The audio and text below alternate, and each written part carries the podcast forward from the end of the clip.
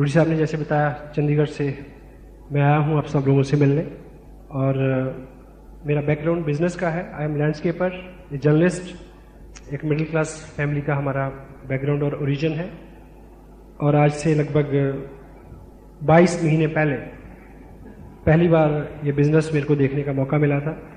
और हम सब लोग एक टीम है, उस टीम के अंदर मैं भी हूँ और आप सब हैं। 30 नवंबर 2002 शाम के 6:30 बजे एक केबल ऑपरेटर के पास में गया था केबल का कनेक्शन लेने, और उन्होंने मेरे को आरसीएम बिजनेस का कनेक्शन दिया। वो डिस्ट्रीब्यूटर थे। With proud I can say मेरे स्पॉन्सर हैं वो मिस्टर सुरेंद्र वत्स, आप सब लोग मिल चुके हैं उनसे। और उनके बहुत सार्थक सहयोग और गाइडेंस का अनुकरण पालन करते हुए हम सब लोग इस बिज़नेस को आगे बढ़ा रहे हैं। और मुकेश जी कुठारी, बागचंद जी शाबडा, कैलाश जी और स्पेशली लोग जी जैसे विजनरी के मार्गदर्शन में पिछले 22 महीने मैंने इस बिज़नेस का पूरा आनंद लिया है। और अभी आज जयपुर में आप लोगों से बात हो रही है तो उसके पीछे मकसद यही है कि इस आनंद यात्रा में आप जैसे और जो वीर हैं वो इसके सहभागी बने, जो हम सब ने लिया है वो आप सबको भी बाखूबी मिल सके। और आज इस बिज़नेस में दो तरह की चीज़ें रहती हैं। बिज़नेस बहुत आसान है, हर कोई आदमी कर सकता है, बहुत सारे लोगों ने किया है, बहुत सारे लोग करेंगे आगे फ्यूचर में। लेकिन मोटिवेशन और ट्रेनिंग दो तरह की, दो सेगमेंट्स हैं इसके, राइट लेफ्ट आप मान सकते हैं। तो ट्रेनिंग अपने आप में बहुत इम्पॉर्टेंट पार्ट है, और ऐसे एक विषय विशेष के ऊपर हम सब बात करेंगे। ऐसी एक परंपरा है अपनी इनकम के बारे में बताने की, तो मैं संक्षेप में आपको बताऊं कि 22 महीने की इस यात्रा में मेरे को लगभग 13 लाख रुपए मिले। और जो गया मंथ है, लास्ट मंथ जो है, एक मंथ का जो मेरा चेक था वो था 1,57,000 रुपये का। और जयपुर मेरे लिए एक आकर्षण है, क्योंकि यहाँ जो आपके लीडर हैं उन्होंने मेरे को बहुत प्यार दिया। रूढ़ी साहब हैं, शिकाफ जी हैं, धन सिंह जी बैठे हैं, not many people are there, I can't explain the name every and each person over there. तो और मेरी एक जिद है, मेरी एक शर्त है कि जयपुर में इस बिज़नेस की जय जयकार करा के छोड़ेंगे।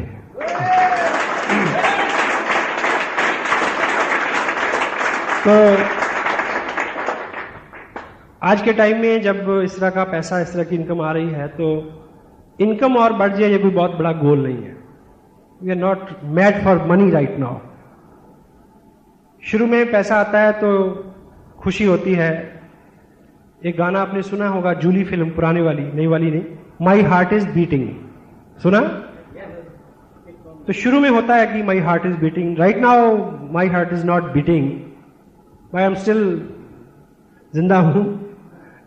Right now my heart is aching, ये दर्द है इसमें। बस वो दर्द उन सब लोगों के लिए है जो चेहरे बार बार बड़ी बड़ी मीटिंग्स में आते हैं, मिलते हैं, मेहनत कर रहे हैं, किस तरह से वो बहुत जल्दी वो सब ले ले जो सबके लिए अवेलेबल है। उस चीज़ के लिए मैं आप सबके बीच हूँ आज, कोई फाइनेंशियल मोटो के लिए मैं यहाँ नहीं आया। सो बी रेडी फॉर, आपके हाथ खुले रहने चाहिए, आपका मन और आपका दिमाग खुला रहना चाहिए उस चीज़ के लिए। तो क्योंकि पात्रता जो है, पात्र होना किसी चीज़ का, वो सबसे पहली शर्त है। पेरेंट्स में भी उनकी भी एक धारणा है कि 4 बच्चे हैं तो योग्य जो है, पात्रता को देख के वो अनुदान और कृपा करते हैं। तो विधाता का वह सिद्धांत यही है, वो भी पहले पात्रता देखता है कि पात्रता आपकी है या नहीं है। हमारे मैं पंजाब को बेसिकली बिलोंग करता हूँ, सिख रिलीजन वहाँ की ये धारा वहाँ से शुरू हुई, उस एरिया से 10 सिख गुरुओं का इतिहास है। उसमें भी जो परंपरागत गुरुगद्दी है वो अपने बच्चों को नहीं दी उन महापुरुषों ने, हेलो, अपने अनुयायियों में जो योग्य था उसको दी। वो कोई भी था, जात नहीं देखी, बरादरी नहीं देखी, रिश्ता नहीं देखा, योग्यता देखी। तो ये सब चीज़ उसी तरह से खुली है सबके लिए। जैसे बीइंग पेरेंट्स हम सभी बच्चों को एक सा कपड़ा लगता है, एक सा स्कूल, एक सी एजुकेशन, एक सा फूड, एक सा सब कुछ देने की कोशिश करते हैं। तब भी जिसकी पात्रता ज़्यादा अच्छी होती है वो आपसे ज़्यादा पुरस्कार ले जाता है, और तब भी वो अलग अलग जगहों पे पहुंचते हैं। तो सेम हम सब we are selling in the same boat. So आप ओपन रहें, आपकी जो टीम है यहाँ पे वो बहुत कमिटेड है, बहुत नॉलेजेबल है, मैंने बहुत कुछ सीखा उनसे।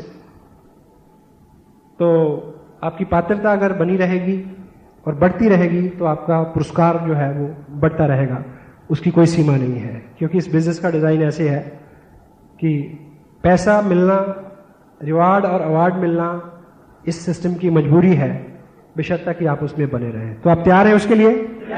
Thank you. तो आज इस विषय पे हम बात करेंगे, उसको हम बोलते हैं एडिफिकेशन। सुना ये शब्द पहले? एडिफिकेशन। ये बिजनेस जो है ये पॉजिटिविटी का बिजनेस है, बढ़ावा देना। एडिफिकेशन के बेसिक जो मायने हैं वो है बनाना, बढ़ाना, अच्छा अच्छा बोलना, करना, मन कर्म वचन शब्द व्यवहार से अच्छा अच्छा करना, बोलना। मुकेश जी अपनी मीटिंग्स में एक कमिटमेंट कराते हैं, याद है सब लोगों को? मैं बनाऊंगा, बिगाड़ूंगा नहीं, मैं विश्वास करूंगा, शक नहीं, क्योंकि मैं लीडर हूं, मैं कामयाब हूं। ये तो ये एक ऐसा प्रोसेस है, साइकोलॉजी ऐसा मानती है कि हम जिन चीजों को अज्यूम करते हैं कि हम हैं वैसा हम बन जाते हैं। तो इस इंडस्ट्री में इस कंटेंट की बहुत ज्यादा जरूरत है, क्योंकि पहले तो हम लॉ ऑफ नेचर को अगर रीड करें, साइकोलॉजी और फिलॉसफी का ऐसा मानना है कि हम जो भी देते हैं, जो भी उच्चारण करते हैं, अच्छा या बुरा कोई भी शब्द जो हमारे मुंह से निकलता है, वो समय गुजरने के बाद या तुरंत, कुछ जगह पे तुरंत, कुछ जगह पे देर बाद, कई गुना होके हम तक लौट के आता है। सहमत हैं आप? और दूसरा जो है कि जो हम बोते हैं वो हम काटते हैं, ये कुदरत के नियम हैं। ऑफ कोर्स आपको कुछ लोग ऐसे मिलेंगे जो जिनके पास बहुत सारा पैसा है या उन्होंने बहुत तरक्की की मटेरियल में, आपको लगेगा कि वो तो 2 नंबर के काम से की उन्होंने, लेकिन वो लोग जो हैं वो शॉर्ट टर्म हैं, एक बात। दूसरी बात ये है कि वो अल्टीमेट सक्सेस नहीं है। जो दुनिया में बड़े बड़े अंपायर खड़े हुए हैं, चाहे वो धर्म के क्षेत्र में हो, चाहे वो सामाजिक कार्यों में हो, चाहे वो बिजनेस में हो, ठीक है, वो बिना ईमानदारी के नहीं बने। ये मेरा फर्म बिलीव है, आप इससे सहमत होंगे।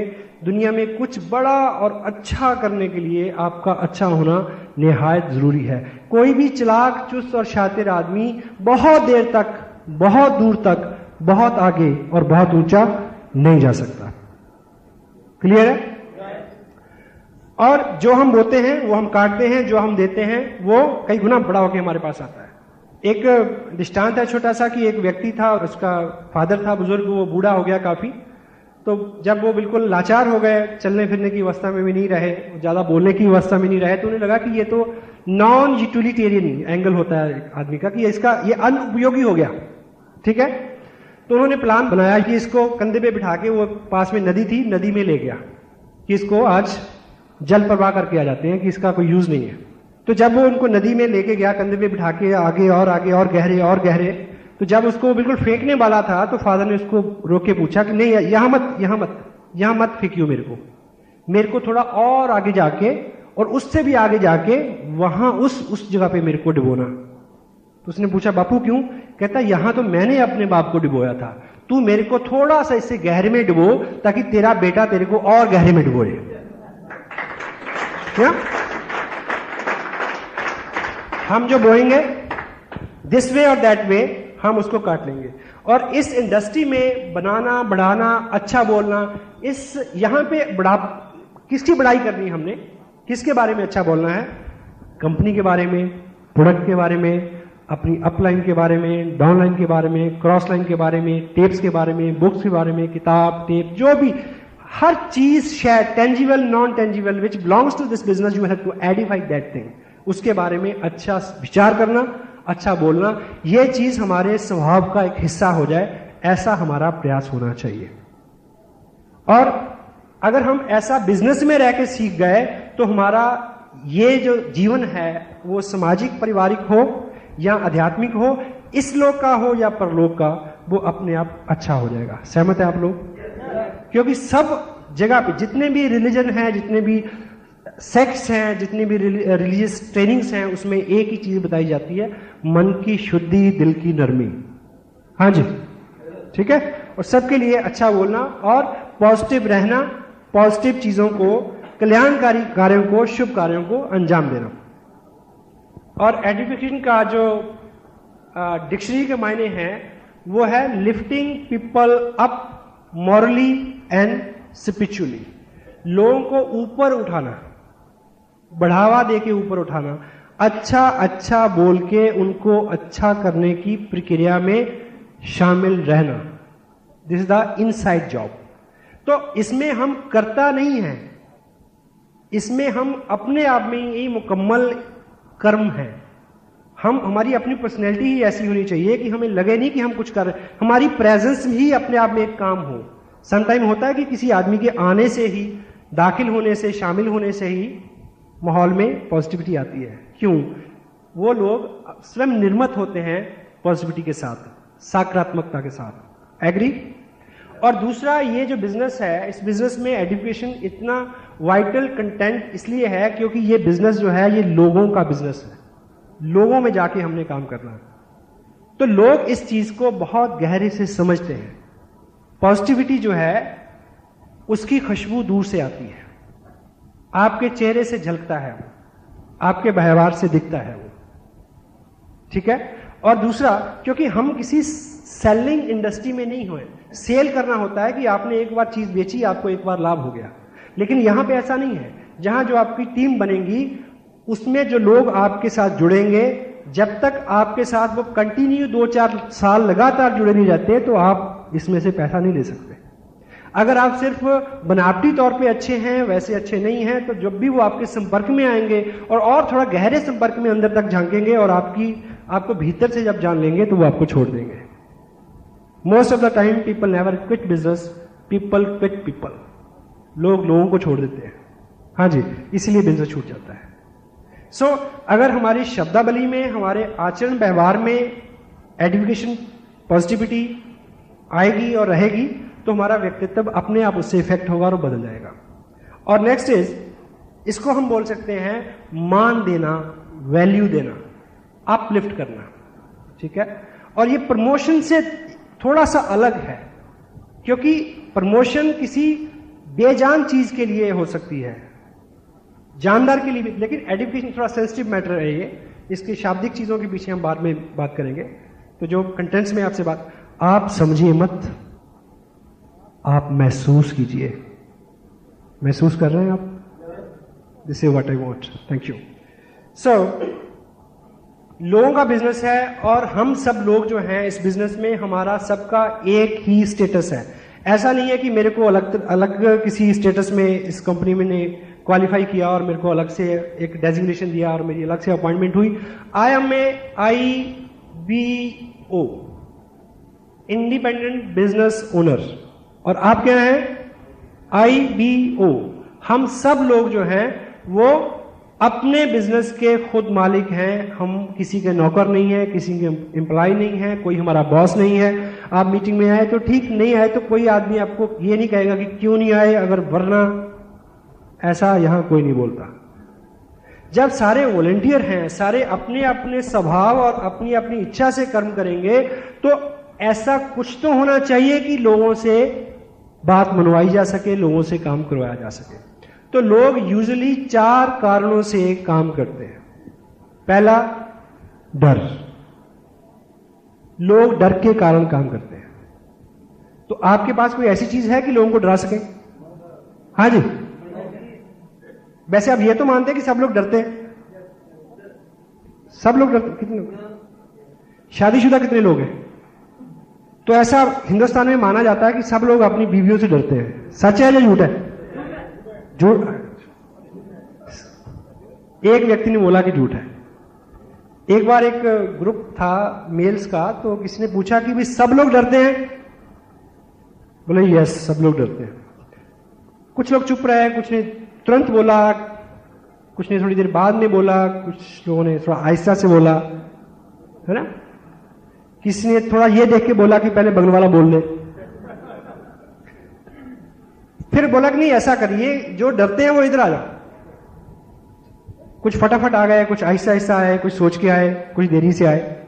एक आदमी खड़ा रहा, उसे पूछने वाले ने ये सोचा कि ये जरूर बहादुर होगा।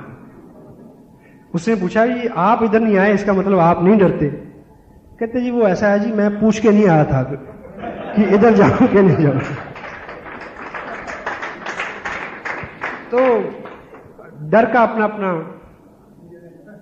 वैसे मैं आपको एक चीज बताऊं, बीवी कोई डरावनी चीज नहीं होती। We must feel blessed you are keeping a woman who can support your life. God bless you.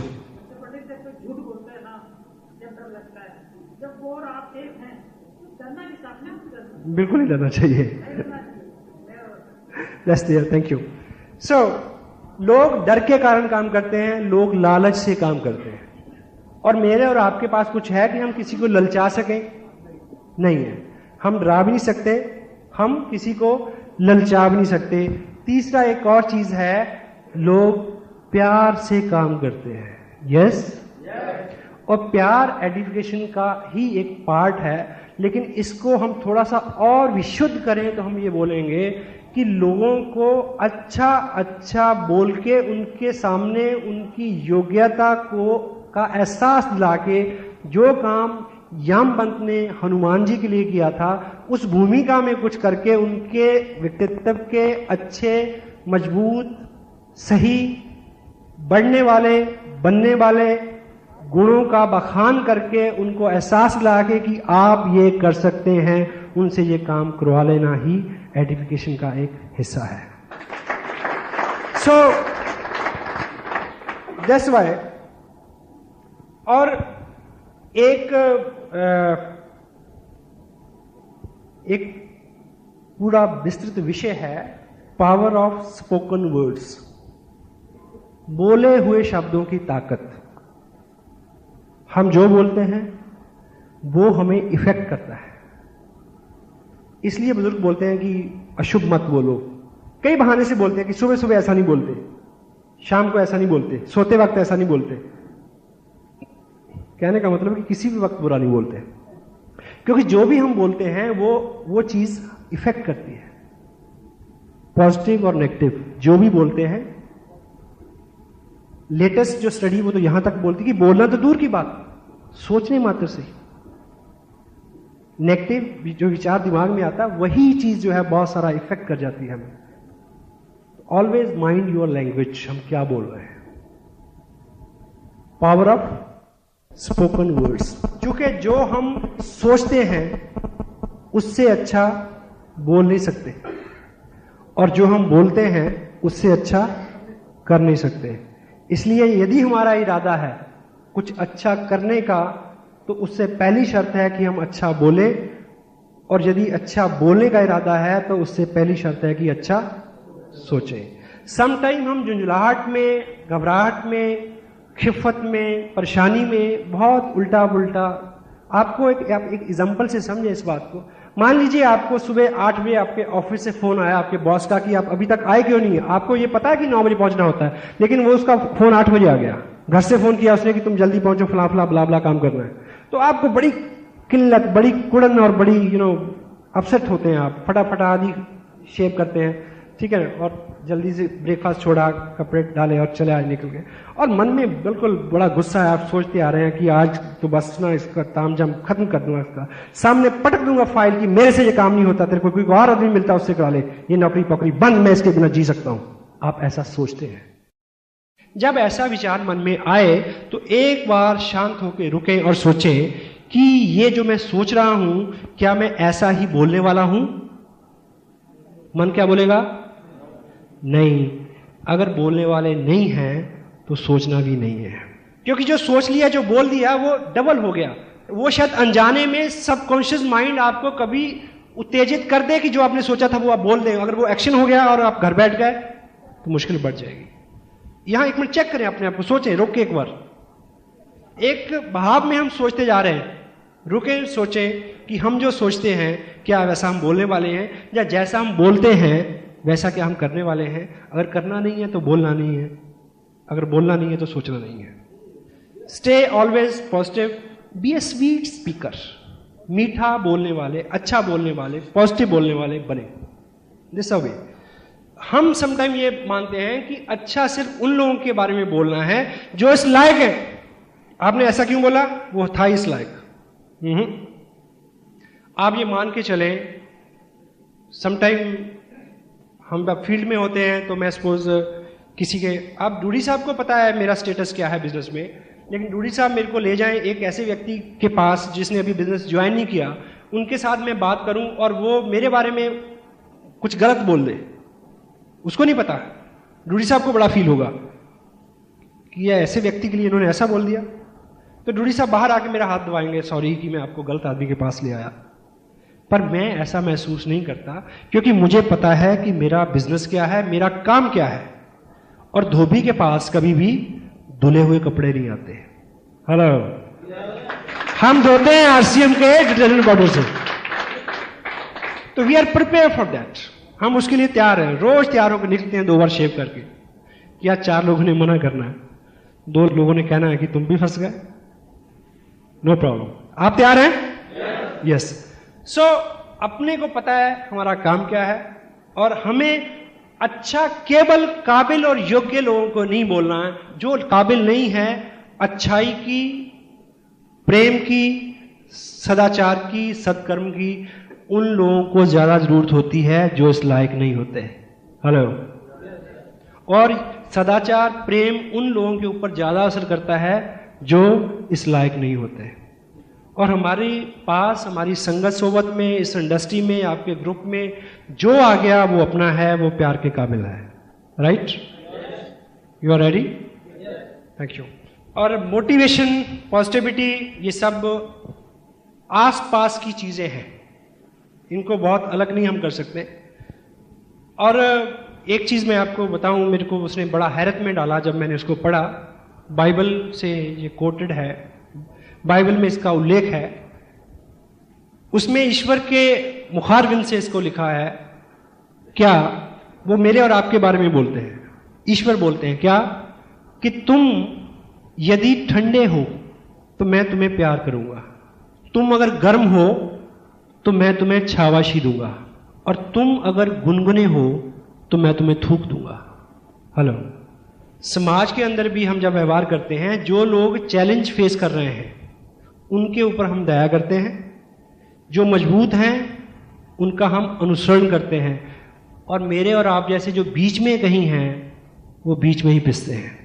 तो आप मोटिवेटेड हों, उत्साही बने, उद्यमी बने, बड़े सपने रखें, बड़ी ख्वाहिशें रखें, और उसके पीछे ठोस कर्मों को अंजाम दें, ताकि आप उस बीच वाली स्थिति से निकल के ऊपर आ जाएं। Are you ready? Yes, thank you.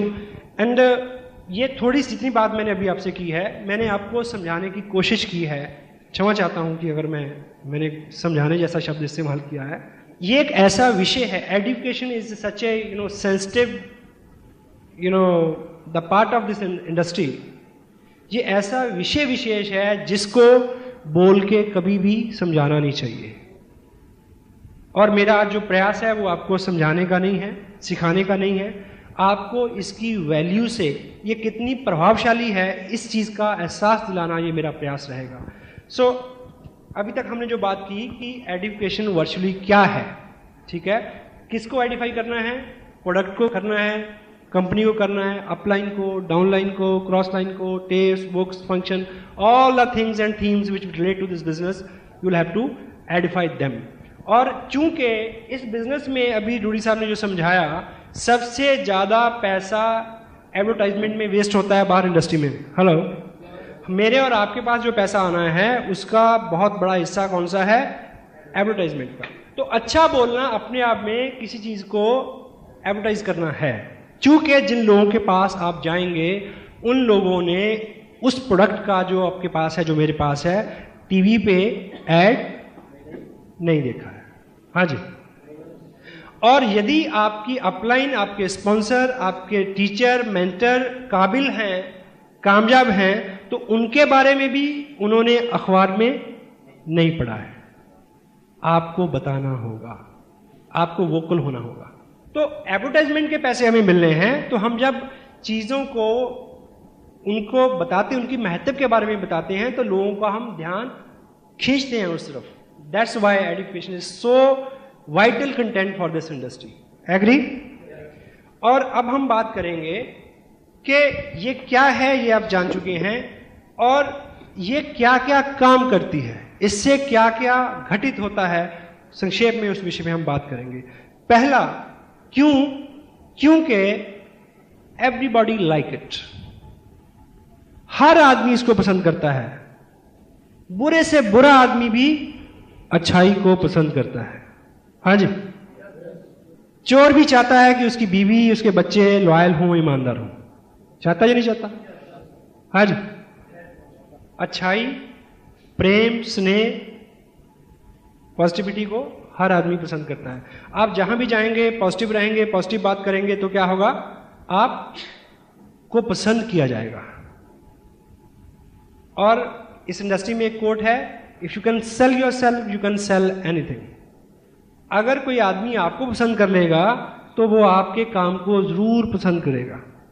Dale करने की अपनी किताब how to win friends influence people में क्या बोलते हैं कि हम उन लोगों के दुर्गुणों से भी प्रेम करते हैं जिन लोगों को हम प्रेम करते हैं, और हम उन लोगों के गुणों से भी घृणा करते हैं जिन लोगों से हम घृणा करते हैं। तो सबसे पहले यदि कोई व्यक्ति आपके आचरण, व्यवहार, स्वभाव को पसंद करेगा तो वो आपके बिजनेस को भी पसंद करेगा। हर व्यक्ति अच्छाई को पसंद करता है, बुरे से बुरा आदमी भी अच्छाई को पसंद करता है। एग्री। और दूसरा कि आप ये तो कह नहीं सकते कि मैं बहुत अच्छा हूं और मैं बहुत अच्छा काम करता हूं, मेरा काम बहुत अच्छा है। हेलो। हाँ जी। अपने आप को प्रमोट करने का, अपने आप को एडिफाई करने का केवल केवल केवल एक तरीका है, वो क्या बताऊं? कि कभी मत करें। हेलो। कभी ना करें, यानी अपने आप को प्रमोट करने का कोई तरीका नहीं है। आप थर्ड पार्टी से अपने आप को प्रमोट कर सकते हैं। कैसे? यदि मैं आपसे मिलूं और मैं आपको बोलूं कि आपका शहर बहुत अच्छा है, यहाँ की सड़कें बहुत अच्छी हैं, यहाँ की आबोहवा बहुत अच्छी है, ये ऑडिटोरियम बहुत अच्छा है, आपका ग्रुप बहुत अच्छा है, ये कंपनी बहुत अच्छी है, प्रोडक्ट बहुत अच्छे हैं, मौसम बहुत अच्छा है, आपका आपका व्यवहार बहुत अच्छा है, आपकी ड्रेस बहुत अच्छी है, मेरे दोस्त बहुत अच्छे हैं, मेरा पड़ोसी बहुत अच्छा है। जब मैं अपने इर्द गिर्द की सभी चीजों को अच्छा अच्छा अच्छा अच्छा करके बोलूंगा तो इट मीन इनडायरेक्टली मैं क्या कह रहा हूं? हेलो। कि मैं भी कोई चीज हूं। हेलो, है ना? नहीं क्या?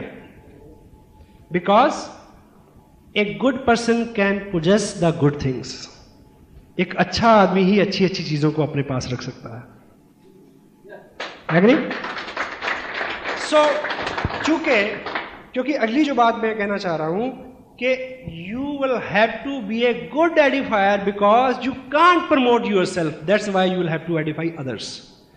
आप अपने आप को प्रमोट नहीं कर सकते, इसलिए आपको सबको प्रमोट करने की जरूरत है। ठीक है। द नेक्स्ट कंटेंट जो है इसका थोड़ा सा गंभीर है। क्या? Because Your people don't like you, क्योंकि आप जिन लोगों के पास जाना चाहते हैं वो आपको पसंद नहीं करते, वो आपको कमतर आंकते हैं, ग्रांटेड लेते हैं, अंडर एस्टिमेट करते हैं। ठीक। इसलिए अगर आप एडुकेशन का सहारा लेंगे, आप अपने भाई से मिलेंगे तो आपका भाई को तो पता है कि ये नालायक है, जन्म से नालायक है। हेलो। हाँ जी। तो यदि आप उन्हें ये बोलेंगे कि मैं इत्तेफाक से जरा अच्छा संजोग है, एक ऐसे व्यक्ति की संगत में मैं आया हूं इन दिनों, वो बहुत काबिल हैं, ये जो उनका बैकग्राउंड है, ये जो उनकी क्वालिफिकेशंस हैं, इस तरह का उनका स्टेटस है, इस तरह के उनके एक्सपीरियंसेस हैं, उनकी संगत में मैं एक काम को सीख रहा हूं, ठीक। तो उन्होंने मेरे को ये बोला था कि इस काम को बढ़ाने के लिए आप कुछ ऐसे लोगों से मेरे को मिलवाएं जो बहुत अच्छे हों, एक्साइटेड हों, मोटिवेटेड हों, एम्बिशियस हों, कुछ बड़ा करना चाहते हों। तो मेरे को आपका ख्याल आया कि मेरे को आपको उनसे मिलवाना चाहिए। हेलो, तो दोनों तरफ एडिफिकेशन हो गई। हाँ जी, तब वो आपके स्पॉन्सर की बात सुनेंगे क्योंकि आपने स्पॉन्सर को खूब एडिफाई किया। जब अगर भाई मान जाएगा तो स्पॉन्सर कहाँ होगा? आपके नीचे। वैसे भाई और लुगाई कहते कभी नहीं मानते, इस बिजनेस के बारे में बोल रहा हूँ मैं, बहुत बाद में समझ आता है। मेल कैंडिडेट जितने भी यहाँ हम सब लोग काम करते हैं, शुरू में काम करते हैं तो पैसे नहीं बनते शुरू में। हेलो, घर से आवाज़ आती है, जी क्या कहाँ भागते रहते हो जी, पैसे तो आते ही कोई नहीं। ठीक है, 6-8 महीने बाद 500, 1500, 2000 रुपया आएगा तो बोलो क्या जी सुबह से शाम 15 आपने जमीन आसमान एक कर दिया, इतने से पैसे बनते हैं बस। हाँ जी, 6-8 महीने, 1 साल बीत जाएगा, जब मोटे मोटे चेक आएंगे 15,000, 20,000, 25,000, 50,000, फिर क्या शिकायत होगी जी क्या करना ऐसे काम का, आप घर में तो टिकते नहीं। हेलो, कोई ना कोई शिकायत तो रहेगी साहब। हाँ जी, अब आई कैन से मेरे साथ ये तीनों शिकायतें नहीं हैं, तो अब चौथी है, आप घर में भी रहते हो तो बाहर ही रहते हो, घर में रह के भी आप किसी दुनिया में रहते हो, क्या है, कोई मामला तो नहीं है। हाँ जी, तो ये एनीवे, मैं चीज़ बताऊं कि मैं जो कुछ भी कर पाया हूं उन्हीं की वजह से कर पाया हूं, जूली, क्योंकि ये टेप उन्होंने भी सुनी है। Hello,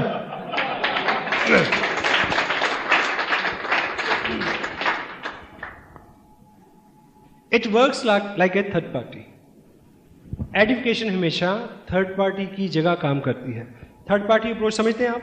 hello, everybody knows about third party. हम तीसरे व्यक्ति के नजरिए से बहुत बार चीजों को समझते हैं। तीसरे व्यक्ति के नजरिए से हमें तीसरा व्यक्ति हमेशा चाहिए होता है। एक दार्शनिक थे, वो एक समंदर के किनारे गए सुबह सुबह, तो उन्होंने वो समुंदर का नज़ारा देखा, उसका बिगर व्यू, ब्रॉड व्यू जो था, उसको देखते हुए उन्होंने बोला वाह वाह। तो एक मशवरा था, वो भाग के आया, बोला साहब क्या देखा? बोला क्या सीन है। बोला कहाँ है? बोला वो देखो सामने। बोला भाई कोई ना दिखे। बोला गौर से देखो। बोला ना, मेरे को तो यहाँ 40 साल हो गए, मेरी सारी पीढ़ियां यहाँ निकल गई, पिताजी, उसके पिताजी, हमें तो कभी ना दिखा, क्या दिख रहा है आपको, बताओ मेरे को। उस फिलोसफर ने बोला देखो, ऐसा देखो कि वो जो सूर्य निकल रहा है, आधा नीचे आधा ऊपर, उसको देखो, उसके आगे जो पक्षी उड़ रहे हैं उनको देखो, और उधर जो पेड़ हैं पीछे किनारे, उनकी जो परछाई बीच में पड़ रही है उसको देखो, और वो जो जहाज आगे से गुजर रहा है जिसका धुआं आसमान की तरफ उठ रहा है, उसके ऊपर लालिमा, उसको देखो। सूर्य की किरणों को जब वो पानी में आ रही हैं और ऐसा लगता है जैसे आग ऊपर नीचे हो रही है, उसको देखो, इस सारे को एक साथ देखो, क्या सीन है। तो वो मुशारा क्या बोलता है, वाह, कि मैंने पहले क्यों नहीं देखा। मैं तो, वो बुलाता है अपनी बीवी को, अपने बच्चों को, अपने फादर को बुलाता कि देखो क्या सीन है, आज तक क्यों नहीं देखा। तो उस दार्शनिक ने क्या बोला कि आज तूने मेरी नजर से देखा। चीजें वही हैं। You need a third person, third party who can make you realise कि you got something big which can change your life, that is RCM business, third party. आप आप किसी को कहें कि चाय है आरसीएम की बहुत अच्छी है जी, कड़क चाय है जी, कि मैंने तो फलां ब्रांड पिया, 180 वाली भी पी जी, 200 वाली भी पी, 250 वाली भी पी, और सबसे अच्छी चाय आरसीएम की चाय। आप अच्छा तो बोल रहे हैं, पर इसको आप अगर थर्ड पार्टी से बोलेंगे तो उसको जल्दी समझ में आएगा। कैसे कि जी चाय मैंने ट्राई की थी, मेरे को बड़ी पसंद आई। हमारे बगल में शर्मा जी रहते हैं, वो एक दिन सुबह सुबह अखबार मांगने आ गए तो वो मेरे साथ चाय पे बैठ गए, उनको बहुत पसंद आई। फिर वो 1 पैकेट ले गए, फिर वो 5 पैकेट ले गए, फिर वो 10 पैकेट ले गए। अब उनके सारे रिश्तेदार जो है वो आरसीएम की चाय पीते हैं। अब वो डिस्ट्रीब्यूटर भी बन गए जी। अब शर्मा जी उनको समझा रहे हैं जबकि शर्मा जी वहां नहीं है. This is third party approach. तीसरे व्यक्ति का होना भी, आप देखिए आप किसी कहीं नौकरी लेने जाएं तो आप कहेंगे कि मैं बहुत अच्छा हूं जी, मैं वहां नौकरी कर रहा था जी, बस मैंने तो उनके भाग्य बदल दिया, उनका तो अपना बदल कर बैठ के मेरे पास ना. हालांकि ऐसा नहीं. थर्ड पार्टी क्या है जी कि मैं अभी वहां वहां काम कर रहा था फलाफला ऑर्गेनाइजेशन में, और उनका ये मानना था कि मेरे को इस जो जिस चीज का तजुर्बा मेरे को है वो उनका ये मेरे बारे में ये मानना था कि मैं इस शहर में अकेला आदमी हूं इस तरह के काम को करने वाला. अब वो बोल रहा है वो कतई मेरे को छोड़ने को तैयार नहीं थे. वो दिस इज थर्ड पार्टी. आपने एक मकान किराए पे देना है, आप कहें कि वह बड़ी हवा आती है जी, बड़ा आराम है जी, बहुत सुख है जी, ऐसा जी वैसा जी, ये क्या है, आप अच्छा तो कर रहे हैं. It is the first party approach, not the second और third party. Third party approach क्या है कि जी वर्मा जी जहां रहते थे उनका ये मानना था कि इस घर में बड़ी शांति है. Hello, this is third party. उनका ये मानना था कि इस घर में रह के आदमी हमेशा स्वस्थ रहता है, इसका जो वास्तु है कुछ ऐसा है लाइक अब वर्मा जी बोल रहे हैं, आप नहीं बोल रहे हैं. This is third party. Mulla Nasruddin एक बार लिफ्ट में इस बार हुए ऊपर जाने के लिए, तो लिफ्ट में अमूमन जगह कम होती है, 2x3 की लिफ्ट होती है गालिबन. तो हस्बैंड वाइफ थे, जैसे अंदर लिफ्ट के घुसे तो सामने उस दीवार पे लगे हुए उन्होंने क्या देखा कि बहुत खूबसूरत महिला खड़ी है.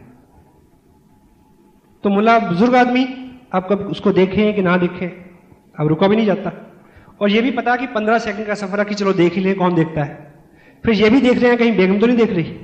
हेलो, इसी धर्म संकट में कभी देख रहे हैं कभी नहीं देखते हैं, अंदाज अपने देखते हैं आईने में वो, और ये भी देखते हैं कोई देखता ना हो.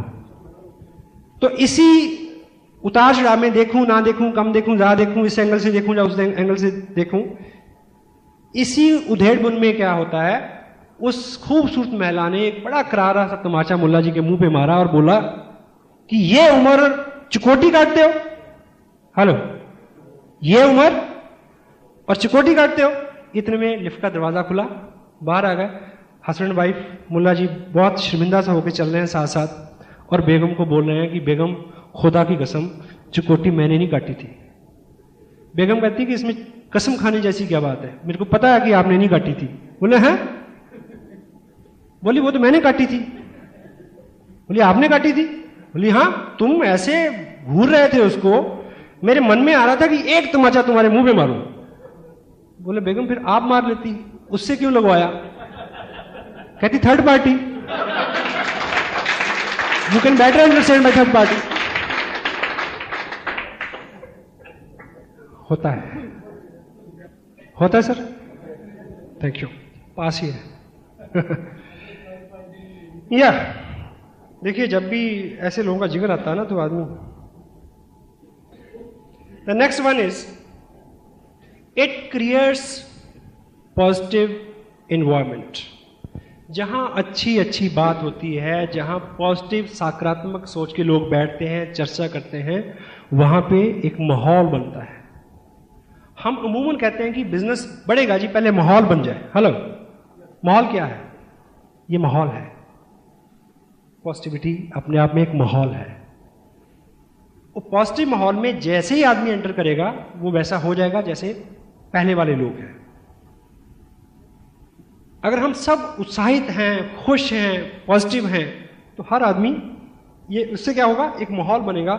माहौल के अंदर आते ही वो सारा जो इन्वायरमेंट है उसके ऊपर असर करेगा कि वो हमारा साथी बन जाए और हम में आ जाए और हमारे साथ रहे. यही तो हम चाहते हैं. हेलो, क्योंकि नेगेटिविटी जो है वो तो सब जगह है. आज की डेट में आप कहीं भी चले जाओ, एवरीवेयर.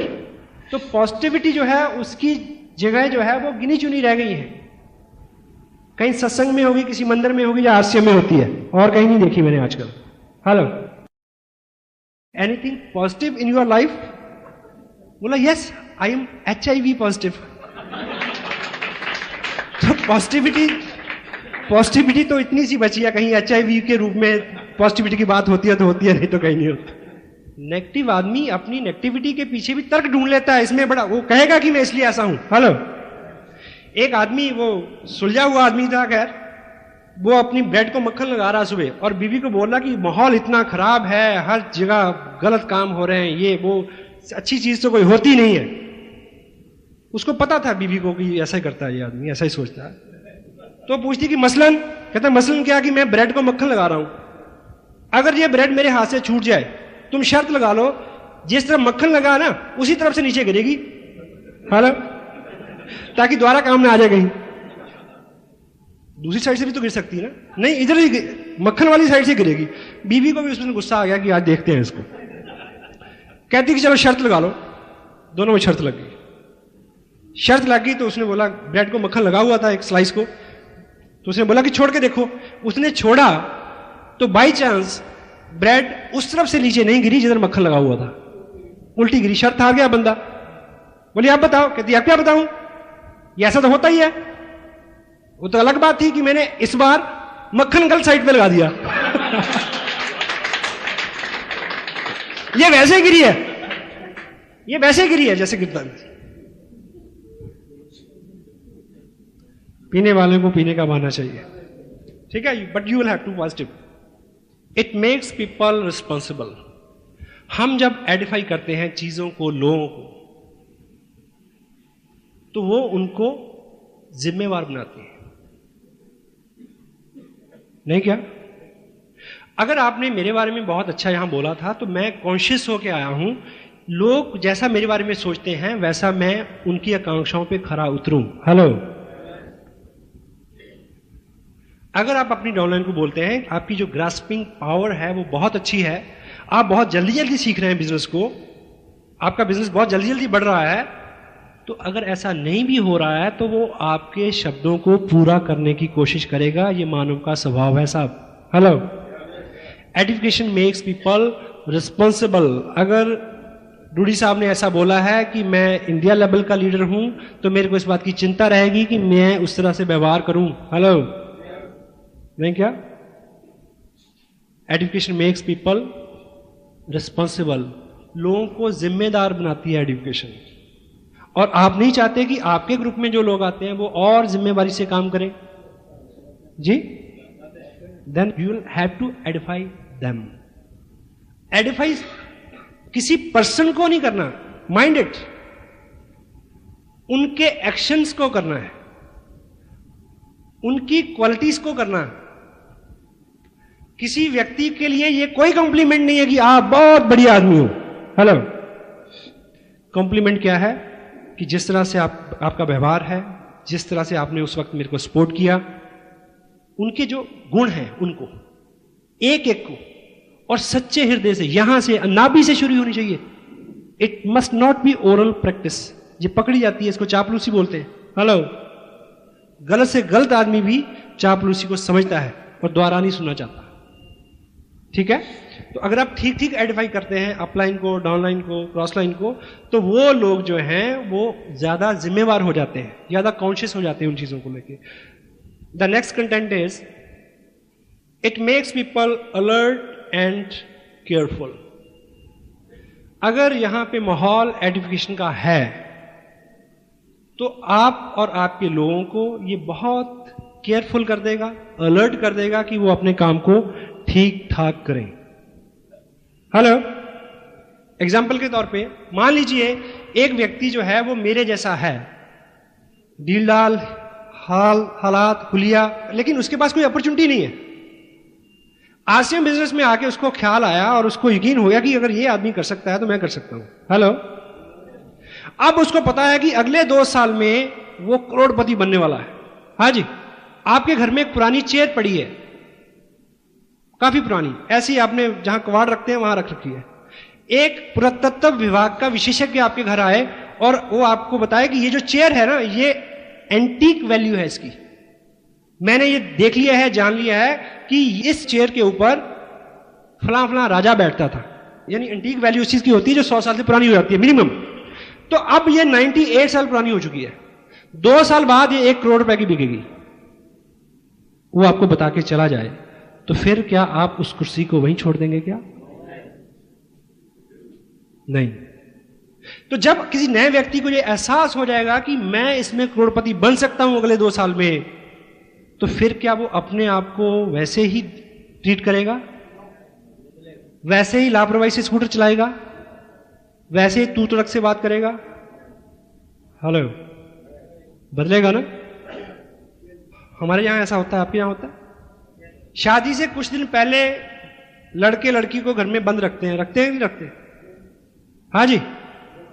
क्यों रखते हैं पता? ऐसा नहीं कि वो भागना जाए, इसलिए रखते हैं कि आने वाले 5-4 जो दिन हैं वो समाज के बहुत सारे हिस्सों के लिए, बहुत सारे लोगों के लिए बहुत महत्वपूर्ण होते हैं।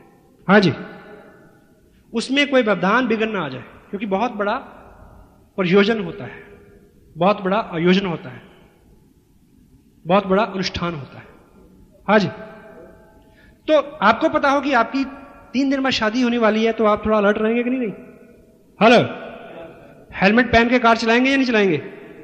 लाइक, तो जब व्यक्ति को ये उम्मीद, होप सबसे बड़ी चीज है।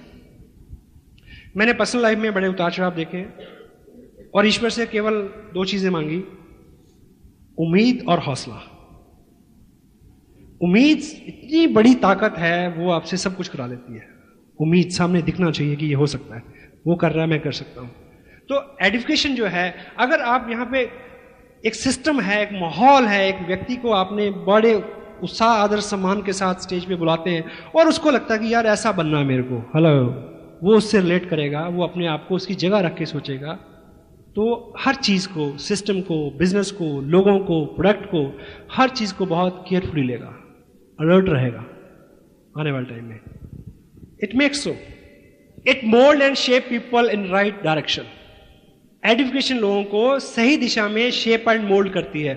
हम आज तक इस बात में विश्वास करते आए हैं क्या कि लोगों को सुधारने का तरीका है दंड, लोगों को सुधारने का तरीका है आलोचना, कमियां निकालना। नो, बिल्कुल नहीं। लोगों को अच्छा करने का तरीका है उनके बारे में अच्छा सोचना और बोलना, और जो उनकी स्ट्रेंथ है उनका और ज्यादा प्रचार करना, बढ़ावा देना। अच्छा अच्छा बोलते ही लोग अच्छा अच्छा अपने आप को समझना शुरू कर देते हैं, और जो हम अपने आप को समझते हैं वैसा हम बन जाते हैं। लोगों की पर्सनैलिटी, आप चाहते हैं कि लोग इस सिस्टम के अनुकूल हो जाएं, यस और नो? हाँ जी। अगर आप उनकी स्ट्रेंथ को आइडेंटिफाई करते हैं तो वो अपने आप को उस दिशा में शेप एंड मोल्ड करते हैं। थंब रूल है ये। And next one is it makes people listening, discipline and what? obedient। अगर हम एडिफाई करते हैं लोगों को, अपलाइन को, डाउनलाइन को, तो आपका भाई आपकी बात नहीं सुनता, आपका दोस्त आपकी बात नहीं सुनता, तो यदि आपने अपनी अपलाइन को ठीक से एडिफाई किया है तो जब वो दोनों मिलेंगे, हेलो, तो मिलने से पहले ही वो आदमी लिसनर हो जाएगा, सुनने वाला बन जाएगा। उसको लगेगा कि मैं किसी व्यक्ति विशेष को मिलने जा रहा हूं। आप एक उदाहरण से ये समझें कि अगर आप मेरे घर पे आए तो मैं आपको बोलूं कि अभी आपको जो शख्स यहां आके मिलेंगे वो मेरे दोस्त हैं, बात खत्म हो गई। एक व्यक्ति आएगा, आपसे मिलेगा, बात खत्म हो जाएगी, हाथ मिलाएगा, बैठ जाएगा। लेकिन अगर मैं आपको ये बोलूं कि अभी जो शख्स पधारने वाले हैं वो मेरे दोस्त हैं, 19 साल की एज में वो अमेरिका चले गए थे, 4 साल रह के वहाँ उन्होंने MBA किया, आके उन्होंने टाटा की जो मैकेनिकल लाइन है उसमें उस पूरी ऑर्गेनाइजेशन को हेड किया। उसके बाद उसको छोड़ के वो एक पर्टिकुलर ट्रेनिंग के बाद ऑस्ट्रेलिया चले गए, ऑस्ट्रेलिया की गोल्फ टीम को गोल्फ खेलने की ट्रेनिंग के लिए, ठीक। फिर 4 साल वहाँ रहे, अब वो वापस इंडिया में हैं। अब इस तरह की कई बातें करके मैं अगर आप उनसे मिलवाऊं और कहूं कि ये मेरे दोस्त हैं, तो फिर आप उस व्यक्ति को उस तरह से नहीं लेंगे, उस तरह से नहीं सुनेंगे जिस तरह से मैंने पहले बताया था। ऐसे में वो आदमी खांसेगा भी तो आप उसके अर्थ निकालने की कोशिश करेंगे। Hello, education do what? It makes people listening. मे भी मैं आपसे कुछ करवाना चाहूं, कोई बात मनाना चाहूं, तो मेरी नहीं माने, उस व्यक्ति की आप मान लेंगे। हाँ जी। आदमी की जो बेसिक नेचर है, वर्चुअली आपको हैरत होगी, मेरे को भी हुई ये पढ़ के, आदमी का बेसिक स्वभाव शासन का नहीं है, शासन हुकूमत करने का स्वभाव नहीं है व्यक्ति का, शासित होने का है, लेकिन अपने से योग्य व्यक्ति के हाथों। तो जब हम अपनी टीम के लोगों को अपने से और अपने नए मिलने वाले लोगों से योग्य ठहराते हैं तो उनका मन करता है कि ऐसे व्यक्ति की संगत सोबत में रहा जाए, कुछ सीखा जाए, कुछ बना जाए। हम हमेशा अपने से बड़े और अच्छे लोगों को ही सुनते हैं और उनकी बात मानते हैं। It is nude fact. Agree करते हैं आप? Yes. So education makes people responsible, listener and what, obedient. ठीक। देखिए, आपने मेरे को आइडेंटिफाई किया, आपने एक नए व्यक्ति से मिलाया, मैंने उसको आइडेंटिफाई किया, और वो उस व्यक्ति को मैं बोलूं कि आपने 6 बजे पहुंचना है, तो वो 6 बजे इसलिए पहुंचेगा कि भी ऐसे व्यक्ति की नज़र में मेरा रसूख कहीं कम ना हो जाए। Hello, it happens. शुरू में क्या हम करवाते लोगों से, कुछ लोगों ने किट ले लिया है लेकिन अभी कपड़ा डालना शुरू नहीं किया, आइडेंटिफिकेशन ये करवा सकते हैं। अगर आप नहीं कर रहे हैं तो may be check it. It handle objections. आप लोगों से मिलते हैं और कोई कहता है कि कंपनी चलेगी जब भाग जाएगी, कपड़ा तो ऐसे होगा, ब्ला ब्ला ब्ला, कई तरह के सवाल पूछते हैं लोग। पूछते हैं कि नहीं पूछते? हाँ जी, सवाल पूछ पूछ के परेशान कर देंगे आपको। एक आदमी 1000 सवाल पूछ रहा है आपसे, ठीक। और इस शहर में मान लीजिए मुकेश जी आने वाले, आप मुकेश जी के बारे में खूब खूब चर्चा करें उस व्यक्ति से, और एक ही बात बोले कि आप उनसे पूछना, आप उनसे पूछना, आप उनसे पूछना। गारंटी है जब वो मुकेश जी के सामने खड़ा होगा उसके 10 में से 9 सवाल खलास हो जाएंगे अपने आप। उसको लगेगा यार ये आदमी कुछ तो सोच के इसने किया होगा, अगर इसको 4 लाख रुपए महीना मिल रहा है तो कुछ तो अच्छा होगा। प्रश्न तो रहेंगे ही, प्रश्न कभी खत्म थोड़ी होते हैं। तिलोक जी ने इस बार जो 19 तारीख को जो मैसेज दिया था कि किंतु परंतु इफ वट मत लगाए, काम करें, क्योंकि इस किंतु परंतु इफ वट का कोई भी अंत नहीं है, कोई लाइन नहीं खींच सकते कि कहां तक आप करेंगे। जिन किंतु परंतु की वजह से आप इस बिजनेस में मोटिवेटेड नहीं हैं, अच्छा काम नहीं कर रहे हैं, क्योंकि किंतु परंतु इफ वट है, उसी किंतु परंतु इफ वट के होते हुए मुकेश जी कुठारी इस बिजनेस से हिंदुस्तान में पहले व्यक्ति बनने वाले हैं जिनको आरसीएम बिजनेस ने 1 करोड़ रुपया नकद दिया है। उसी इफ बट के साथ, उसी किंतु परंतु के साथ, उसी काले बैग के साथ, तो पात्रता चाहिए ना, अगर चीज तो वही है सबके लिए। It handles objections, it makes people comfortable. Education जो है, अगर इसका सही सही प्रयोग आप करें तो लोगों को ये कंफर्टेबल कर देती है। एक उदाहरण से ये समझें आप, मान लीजिए सपोज मैं शहर में आज जयपुर में दाखिल होते ही मेरे पेट में दर्द शुरू हुआ, बहुत ज्यादा, और जोर से और जोर से, इतना कि लगा कि बस आज तो जयपुर से दिल्ली की नहीं इंदर लोग की फ्लाइट हो जाएगी। तो मैं एक चौराहे में खड़ा के पूछता हूं कि बस बुरा हाल है, मरे जा रहे हैं, कि यहां कोई अच्छा डॉक्टर है, किसी का रेफरेंस देंगे मेरे को? वो कहें कि हाँ, यहाँ पे इंडिया का सबसे बड़ा इंस्टीट्यूट है पेट से रिलेटेड बीमारियों का, जिसका नाम है Jaipur institute of medical sciences. ठीक। तो कौन हेड करता है उसको? मिस्टर गुप्ता उसको हेड करते हैं, उस इंस्टीट्यूट को। तो मैं वहां पहुंचा, जैसे ही मैं गेट में पहुंचा स्ट्रेचर आई, मेरे को लटाया गया, और मैं जैसे ही अंदर गया रिसेप्शन में पहुंचा तो 2-3 डॉक्टर आए भागे भागे। इससे पहले बीच में मैंने मोबाइल से उस हॉस्पिटल में बात की कि मेरे को अपॉइंटमेंट चाहिए, ऐसी ऐसी मेरी प्रॉब्लम है। तो डॉक्टर गुप्ता से ही मेरी बात हो गई जो उस इंस्टीट्यूट को हेड करते हैं। और जब स्ट्रेचर पे उस रिसेप्शन में मैं पहुंचता हूं तो 3-4 जूनियर डॉक्टर आते हैं, मेरे से पूछते हैं कि आपने किससे टाइम लिया? मैं कहता हूं डॉक्टर गुप्ता से। वो क्या बोलते हैं, डॉक्टर गुप्ता, उन्होंने टाइम दिया आपको? सच कह रहे हैं आप? यू नो डॉक्टर गुप्ता, वो इस इंस्टीट्यूट को हेड करते हैं। ना केवल इस इंस्टीट्यूट को हेड करते हैं, बाकी इंडिया में जितने भी इस बीमारी को डील करने वाले हॉस्पिटल्स हैं उन सबकी एक यूनियन है, उनके प्रेसिडेंट हैं वो। महीने में 26 दिन तो वो ओवरसीज बाहर फॉरेन में रहते हैं, पेट से रिलेटेड बीमारियों की रिसर्च करने वाले डॉक्टरों को पढ़ाने जाते हैं वो। उनसे टाइम मिल गया आपको, ऐसे में पेट दर्द कुछ कम नहीं हो जाएगा? दवा मिलने से पहले दुआ मिलने जैसा काम हो जाएगा।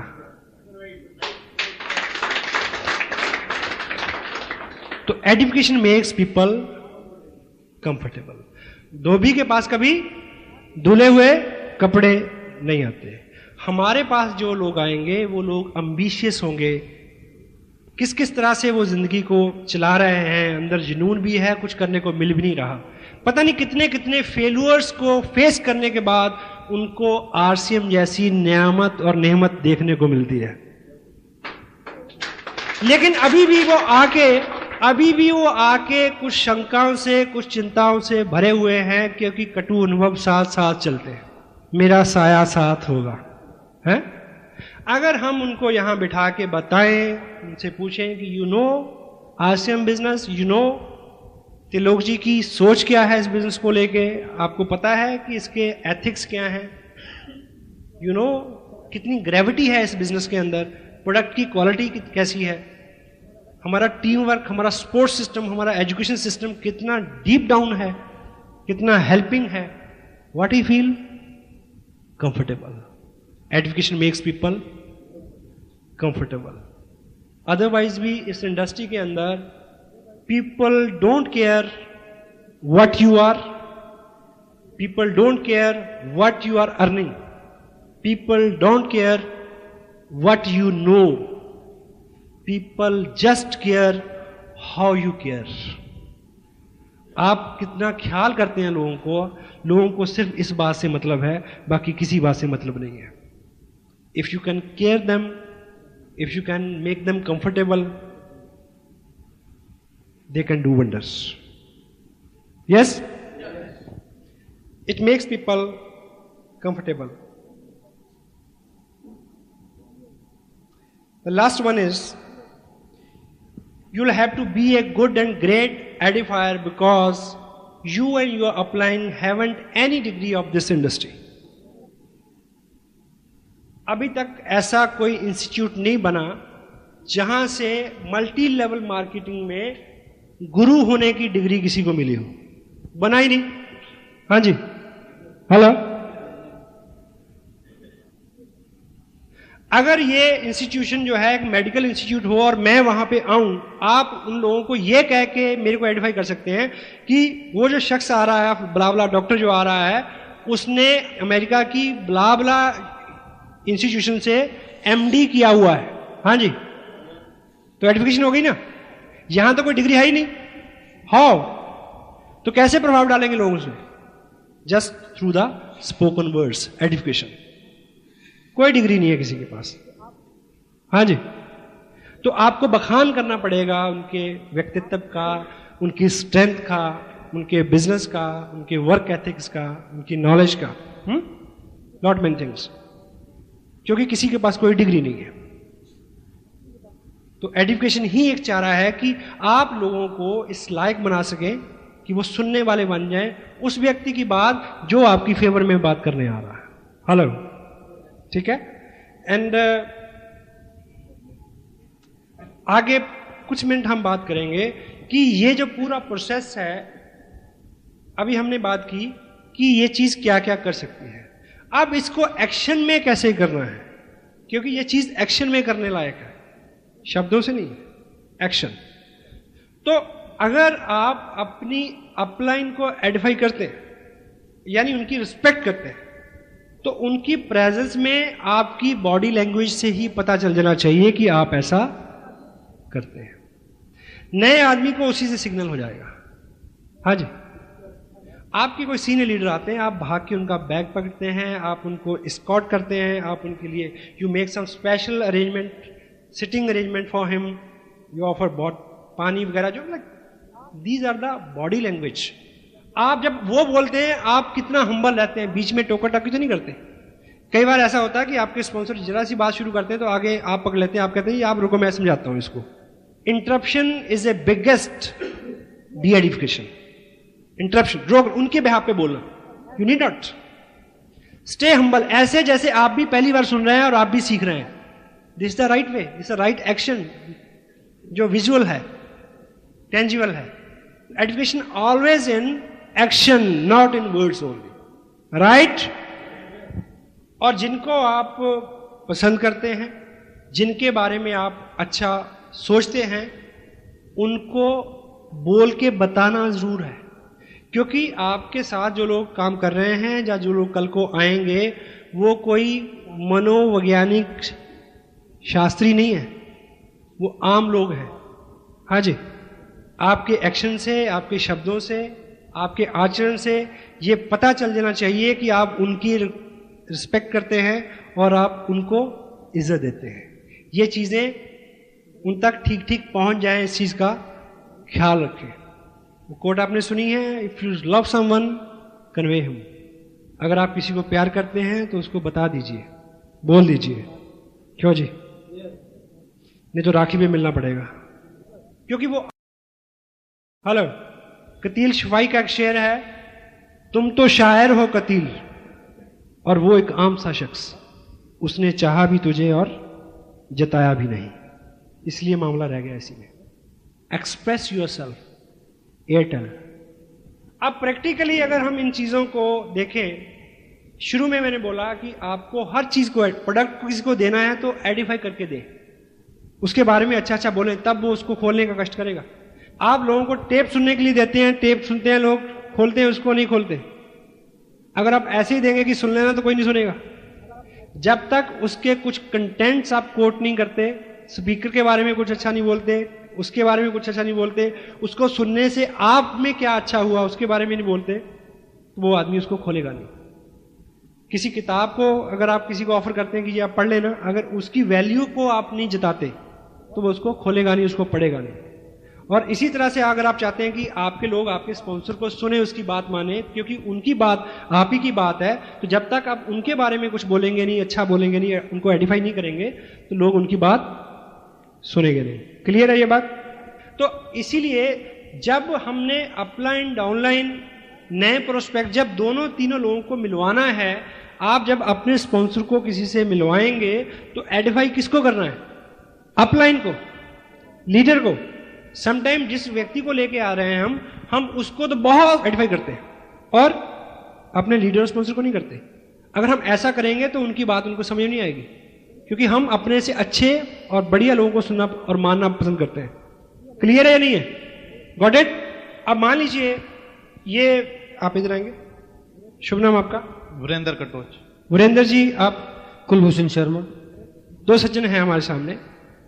वीरेंद्र जी को मैं पहली बार लेके आया इस मीटिंग में, कुलभूषण जी शर्मा मेरे स्पॉन्सर हैं, ठीक है। अब मैं ये चाहता हूं कि वीरेंद्र जी चूंकि मेरे दोस्त हैं और दोस्त को दोस्त की बात कभी भी समझ में नहीं आती, तो आज मेरे को मौका मिला कि मेरे जो स्पॉन्सर, मेरे जो सीनियर अपलाइन हैं, ठीक है, वो आज टाउन में हैं और मैं इस मीटिंग में, मीटिंग से पहले या बाद में इनसे मिलवा दूँ, तो मुझे अपने स्पॉन्सर कुलभूषण जी शर्मा को आइडेंटिफाई करना है, इनके बारे में संक्षिप्त परिचय देना है, बाकी जानकारी ये खुद इनसे ले लेंगे। और एजुकेशन अगर पीठ के पीछे ही हो जाए तो ज़्यादा अच्छी बात होती है, क्योंकि जब मैं यहाँ आ रहा था तभी मेरे को बता देना चाहिए था कि कुलभूषण जी शर्मा जो हैं वो आरसीएम बिजनेस में बहुत सफल लीडर हैं, उनके नेटवर्क में बहुत बहुत लोग हैं, कई स्टेट में उनका बिजनेस है। उससे पहले उन्होंने इंडियन एयरफोर्स को एज एन ऑफिसर सर्व किया है। 20 साल की सर्विस के बाद वो आते ही उन्होंने डिसीजन लिया कि उनको ऐसा काम करना है जो बिल्कुल ईमानदारी का हो। इस बिना पे उन्होंने आरसीएम बिजनेस को चुना। उनका ये लेवल है, इस तरह का उनका इनकम है, इस तरह का उनका लाइफस्टाइल है, इस तरह के उनके वर्क एथिक्स है, उनकी इस तरह की उनका एजुकेशन है। तो ये उनको मैं बता के लाऊं और आके फिर यहाँ थोड़ा सा परिचय दे के, ठीक है। लेकिन अमूमन हम क्या करते हैं कि एक अपने लीडर के सामने एक नए व्यक्ति को ला के उस नए प्रोस्पेक्ट को बहुत सारा आइडेंटिफाई करते हैं। उस स्थिति में लीडर की बात प्रोस्पेक्ट की समझ में नहीं आएगी, घुसेगी नहीं। अब इस क्रिया को करने के दो तरीके हैं, एक सही है और दूसरा गलत। अब पहले किसकी प्रैक्टिस करें, गलत की या सही की? Good, positive. तो सही तरीका यह है कि मैं इनको, अगर हम यहाँ तक भी पहुँच गए हैं तो बताऊं कि वीरेंद्र जी ये मेरे स्पॉन्सर हैं, जिनसे मैंने ये बिजनेस सीखा, आज भी सीख रहा हूँ, जिनकी विशेष अनुकंपा से मैं इस लायक हो पाया कि मैं इस बिज़नेस में आज अच्छी इनकम ले रहा हूँ, और इन्हीं की गाइडेंस में और इन्हीं की मार्गदर्शन में मैं अभी भी स्टिल सीख रहा हूँ। कभी भी मेरे को इनको 5 मिनट भी सुनने का मौका मिल जाए तो मैं नहीं चूकता। तो आज इत्तेफाक से ये इस टाउन में आ रहे थे तो मेरे को लगा कि मैं आपको इनसे ज़रूर मिलवाऊँ। तो अब इनका सारा बायोडाटा मैं इनको बताऊँ कि इन्होंने प्रीवियस लाइफ में क्या किया। ये ऑफिसर थे एयरफोर्स में, वहाँ से इन्होंने 20 साल जॉब किया, आके आरसीएम बिजनेस ज्वाइन किया। आरसीएम बिजनेस इसमें इस उरूज पे है, इस मुकाम पे है, इतनी इनकी इनकम है, इतना इनका लाइफस्टाइल है, ऐसा ब्ला ब्ला ब्ला बहुत सारी बातचीत करके, और बाद में ये खुद पूछ लेंगे कि आप क्या करते हैं ब्ला ब्ला ब्ला। ये है सही तरीका। अब गलत तरीका क्या है? गलत तरीका ये है कि मैं इनको लेके आया और मैं कृष्ण जी को कहूँ कि कृष्ण जी हमारे दोस्त हैं, वीरेंद्र जी, वीरेंद्र कटोच, चंडीगढ़ रहते हैं, इनका जो बैकग्राउंड है ये बिजनेस का है, इन्होंने MBA किया था अमेरिका की यूनिवर्सिटी से, फिर ये इंडिया आ गए, इंडिया आके इन्होंने एक बिज़नेस शुरू किया। तो एक बहुत बड़ी फैक्ट्री है इनकी जिसमें एक ऐसा प्रोडक्ट बनाते हैं जिसको दुनिया में केवल 2 ही कंपनियाँ बनाती हैं, एक इंडिया में है, एक अमेरिका में है, उसके जो मालिक हैं। और हॉबी से एक अच्छे गोल्फर भी हैं, तो चंडीगढ़ जो गोल्फ क्लब है उसके ये प्रेजिडेंट भी हैं। तो एक NGO वहाँ चलती है जिसकी शाखाएं पूरे हिंदुस्तान में है, मलेशिया में भी है, कनाडा में भी है, उसके भी ये प्रेजिडेंट हैं। और हर साल लगभग 2 करोड़ रुपया ये डोनेशन भी देते हैं अलग अलग संस्थाओं को। तो बहुत बिजी रहते हैं। आज मैं इनको बस कहीं 2 मिनट के लिए इनका टाइम मैं रिक्वेस्ट किया कि निकाल के लाया कि ये आपसे मिलने। तो वीरेंद्र जी, ये है मेरे स्पॉन्सर कुलभूषण शर्मा। तो आपको क्या लगता है कि समझ में आ जाएगी बात इनके? वीरेंद्र के बारे में मैंने जो बताया वो भी सच है। अगर मैं बराबर खड़ा करके ये करूँगा तो फिलॉसफी और साइकोलॉजी दोनों रिवर्स हो जाएंगी, क्योंकि जब मैं पहले जो बोल रहा था तो इनके व्यक्तित्व में जो भी था, बैकग्राउंड में जो भी था, उसके बावजूद भी जब मैं इनके गुणों का बखान कर रहा था तो इनके अंदर कहीं कहीं ऐसा ऐसा चल रहा था, ठीक, और इधर अच्छा अच्छा चल रहा था। लेकिन बाद में जो मैंने किया उससे इधर क्या हो रहा था, डीप डीप डीप डाउन, और इधर भाव बढ़ रहे थे बहुत। पानी का स्वभाव है वो खड्डों की तरफ पहले भागता है, अभाव की तरफ पहले भागता है। Got it? This is a right way to edify your sponsor, your mentor. Thank you very much. तालियां बजा दें इनके लिए एक बार।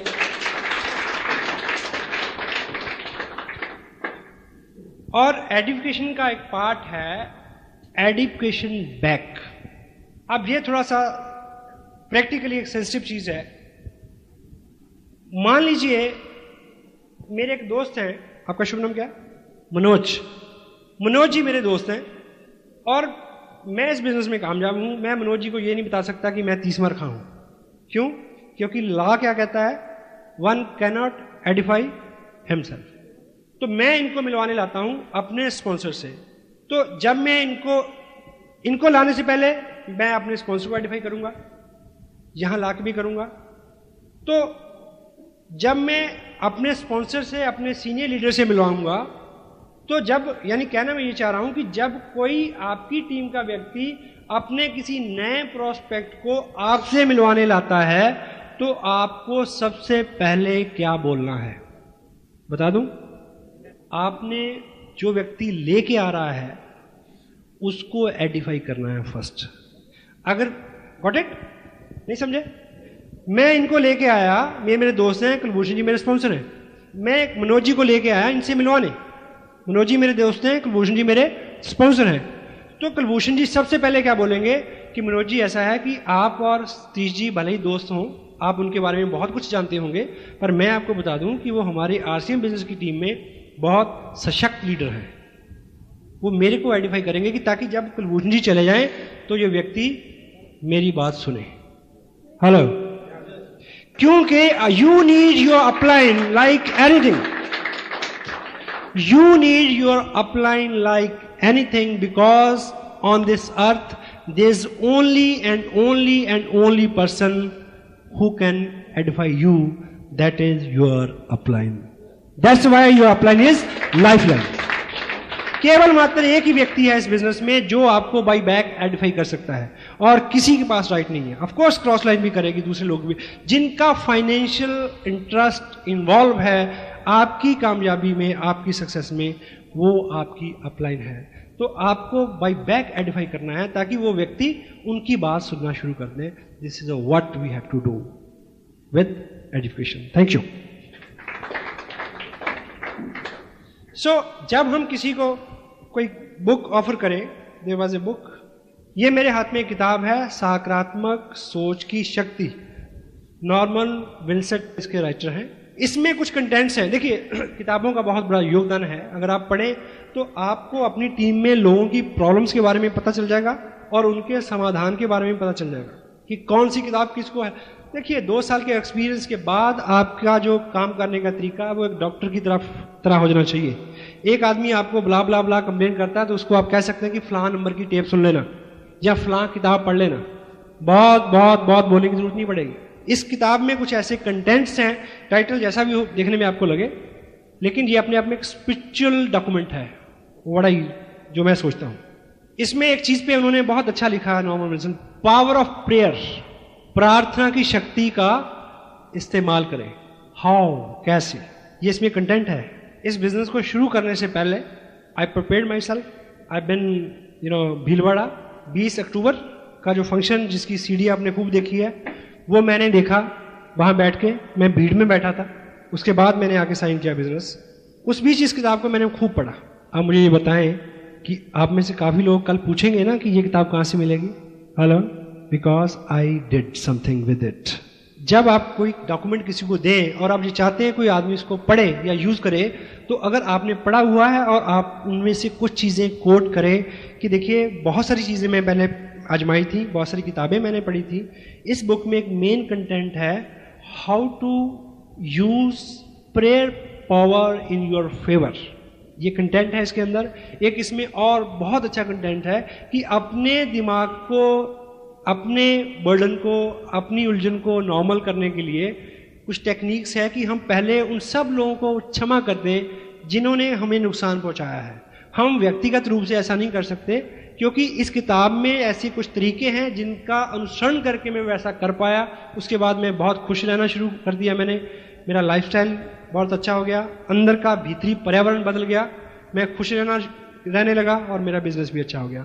अब ऐसी 2-4 बातें जब कोट करके आप किसी को बोलेंगे कि आप इसको किताब को पढ़ें, तो व्यक्ति उस किताब को पढ़ेगा। Hello, this is what you have to need. आप किसी को कोई टेप दें, आप किसी को किसी फंक्शन के बारे में उकसाएं कि वो उसमें आ जाए, तो अगर आप उस विजिटिंग लीडर के बारे में बहुत अच्छा अच्छा बोलेंगे, उस फंक्शन की स्ट्रेंथ के बारे में बहुत अच्छा बोलेंगे, यू नो, उसकी तलब बढ़ जाएगी वहाँ आने के लिए, उससे मिलने की तलब बढ़ जाएगी।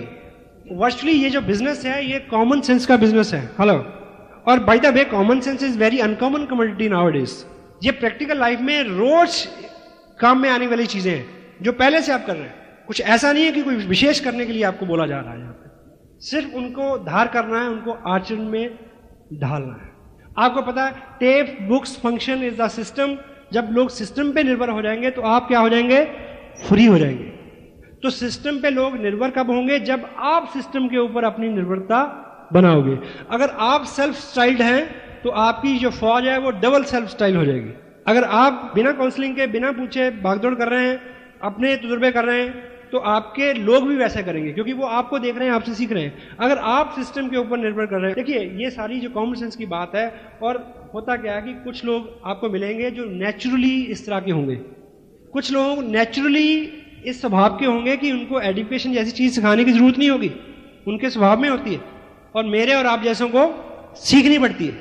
अभी पंजाब में बहुत अच्छा मोमेंटम है। एक डॉक्टर हैं, MD डॉक्टर हैं, डॉक्टर गगनदीप सिंह, हाल ही में वो बिजनेस में आए।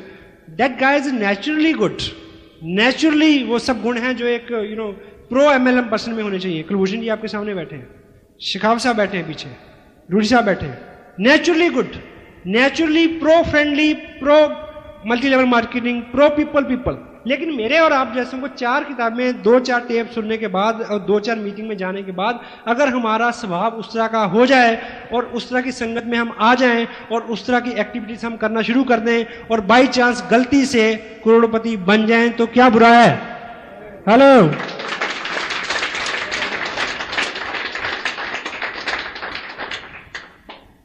और इसका लास्ट जो कंटेंट मैं आपसे शेयर करूं, education makes people target oriented. लोग, हमने अभी लुधियाना में फंक्शन किया है, तो उसमें हमने बड़ा अच्छा डेकोरम बनाया। जो लोग रॉयल्टी पे थे उनको खूब धाम धड़के के साथ हमने स्टेज पे तो नया आदमी सोचता कि यार अच्छा, इसमें ये काम करने का ये रिवार्ड मिलता है, मैं भी जाऊंगा रॉयल्टी पे, तो हम और क्या चाहते हैं भाई। तो अगर ठीक ठाक एडिफाइड इन्वायरमेंट है तो लोगों को टारगेट ओरिएंटेड बनाता है, ठीक। और लास्ट कंटेंट और क्या है, एजुकेशन क्रिएट्स हेल्दी कंपटीशन। अगर हम सबके बारे में अच्छा सोचने, बोलने, विचार करने की अपने आचरण में ढाल के मन, कर्म, वचन से, ताकि हमें डेलिबरेटली करना ही ना पड़े, अपने आप अच्छा अच्छा हो। हेलो, जब हम ऐसा बन जाएंगे तो हम सबके लिए अच्छे करेंगे। Healthy competition. बाहर जो कंपटीशन होता है वो नेगेटिव होता है।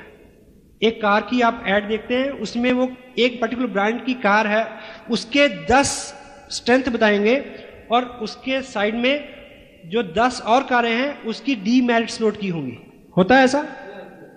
But in our industry we always stand and struggle upon our own merits, not on the others D merits. ये डिफरेंस है बाहर और अंदर की, यहाँ की हमारी इंडस्ट्री से, आरसीएम बिजनेस की। हम अपनी स्ट्रेंथ पे, अपनी खूबियों पे विश्वास करते हैं, दूसरों की नाकामियों के और कमजोरियों के ऊपर विश्वास नहीं करते। और जब हम सबके बारे में अच्छा बोलने का, अच्छा करने का स्वभाव बना लेंगे तो हमारे बीच में नेगेटिव कंपटीशन क्रिएट नहीं होगा। हम अपना बिजनेस बढ़ाएंगे लेकिन किसी का बिजनेस खराब करके नहीं, क्योंकि हमने ये सीखा है कि जो बोते हैं वो काटते हैं, जो देते हैं, आज मैं आपका बिगाड़ूंगा तो कल कोई मेरा बिगाड़ेगा। तो यहाँ पे जितना भी कंपटीशन होगा वो बहुत सौहार्दपूर्ण होगा, हेल्दी होगा। हमें तरक्की करनी है, हमें तेजी से बढ़ना है, बहुत आगे जाना है, लेकिन किसी के सर को लांग के नहीं, किसी को कुचल के नहीं।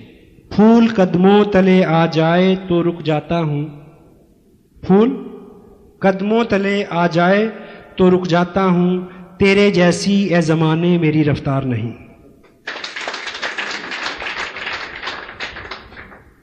हम सेंसिटिव हों, जिस चीज़ में, जिस कर्म में हमें आनंद आ रहा है उसमें किसी दूसरे का खून तो नहीं जल रहा, इस चीज़ का ख्याल रखें। दूसरों के स्ट्रगल को स्ट्रगल समझे, मजाक नहीं। दूसरों की ज़रूरतों का ख्याल रखें। दूसरों के प्रति खुला मन, प्रेम, सौहार्द अपने मन में हो। सेंसिटिव हों, लोगों के लिए पीड़ा और दर्द आपके मन में रहे, महसूस कर सकें आप। जितने लोग आपको इस इंडस्ट्री में यहाँ से सिखाते हैं उनके अपने अनुभव हैं। आपको लगता है कि शायद मेरे साथ कुछ अलग स्थिति रहेगी, आपके साथ कुछ अलग रही होगी। हेलो, ऐसा नहीं है, मैं उससे निकल के आया हूँ जिससे आप निकल रहे हैं। So I can understand you. मैं आपका, आपकी पीड़ा और आपका संघर्ष समझ सकता हूँ। This industry is so good, you know, क्या बात है। ये आपको एक मुकम्मल इंसान बनाने की तरफ एक प्रयास है, कंप्लीट मैन, आरसीएम मैन। जिस लेवल पे मैं अभी काम कर रहा हूँ, जहाँ पे जो लाइफस्टाइल है, जो इनकम है, जो रुतबा है, इस लेवल पे आके ऐसे किसी डीप डाउन में किसी व्यक्ति की पीड़ा समझना कठिन हो जाता है। हेलो, तो मेरी ये ख्वाहिश है आप ऐसा ना बनाए।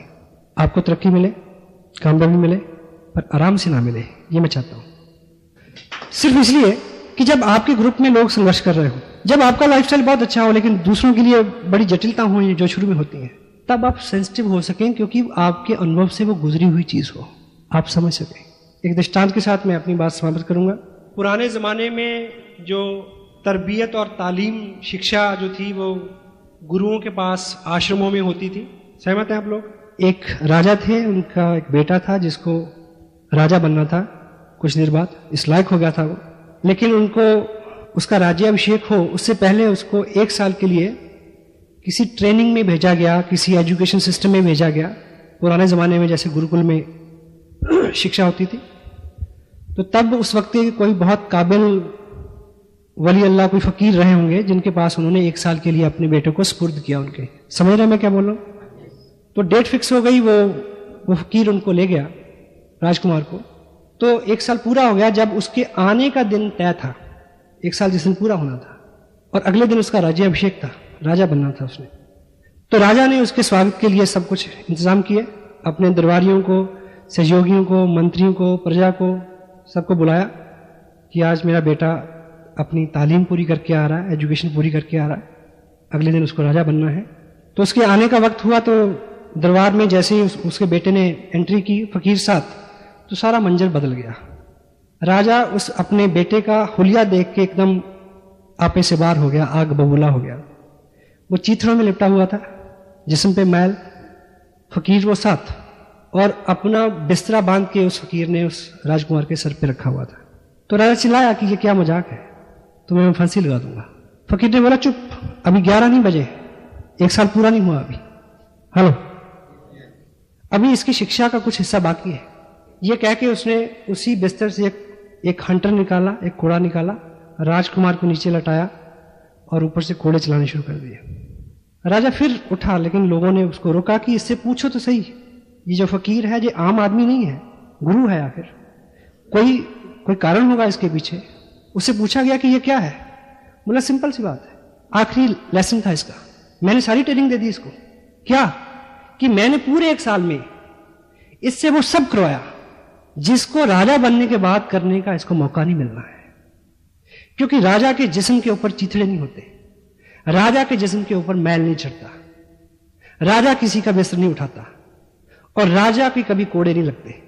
कल को ये राजा बने, कल इसके सामने ऐसे लोग होंगे, कल ये किसी से बिस्तर उठाएगा, कल ये किसी को कोड़े लगवाएगा, ताकि आज पूरे साल में हर वो चीज जो कल इसको करने को नहीं मिलनी, इसके अनुभव से गुजर जाए, ताकि जब ये ऐसे काम करे या देखे तो इसको महसूस होता रहे कि जब ऐसा होता है तो कैसा लगता है।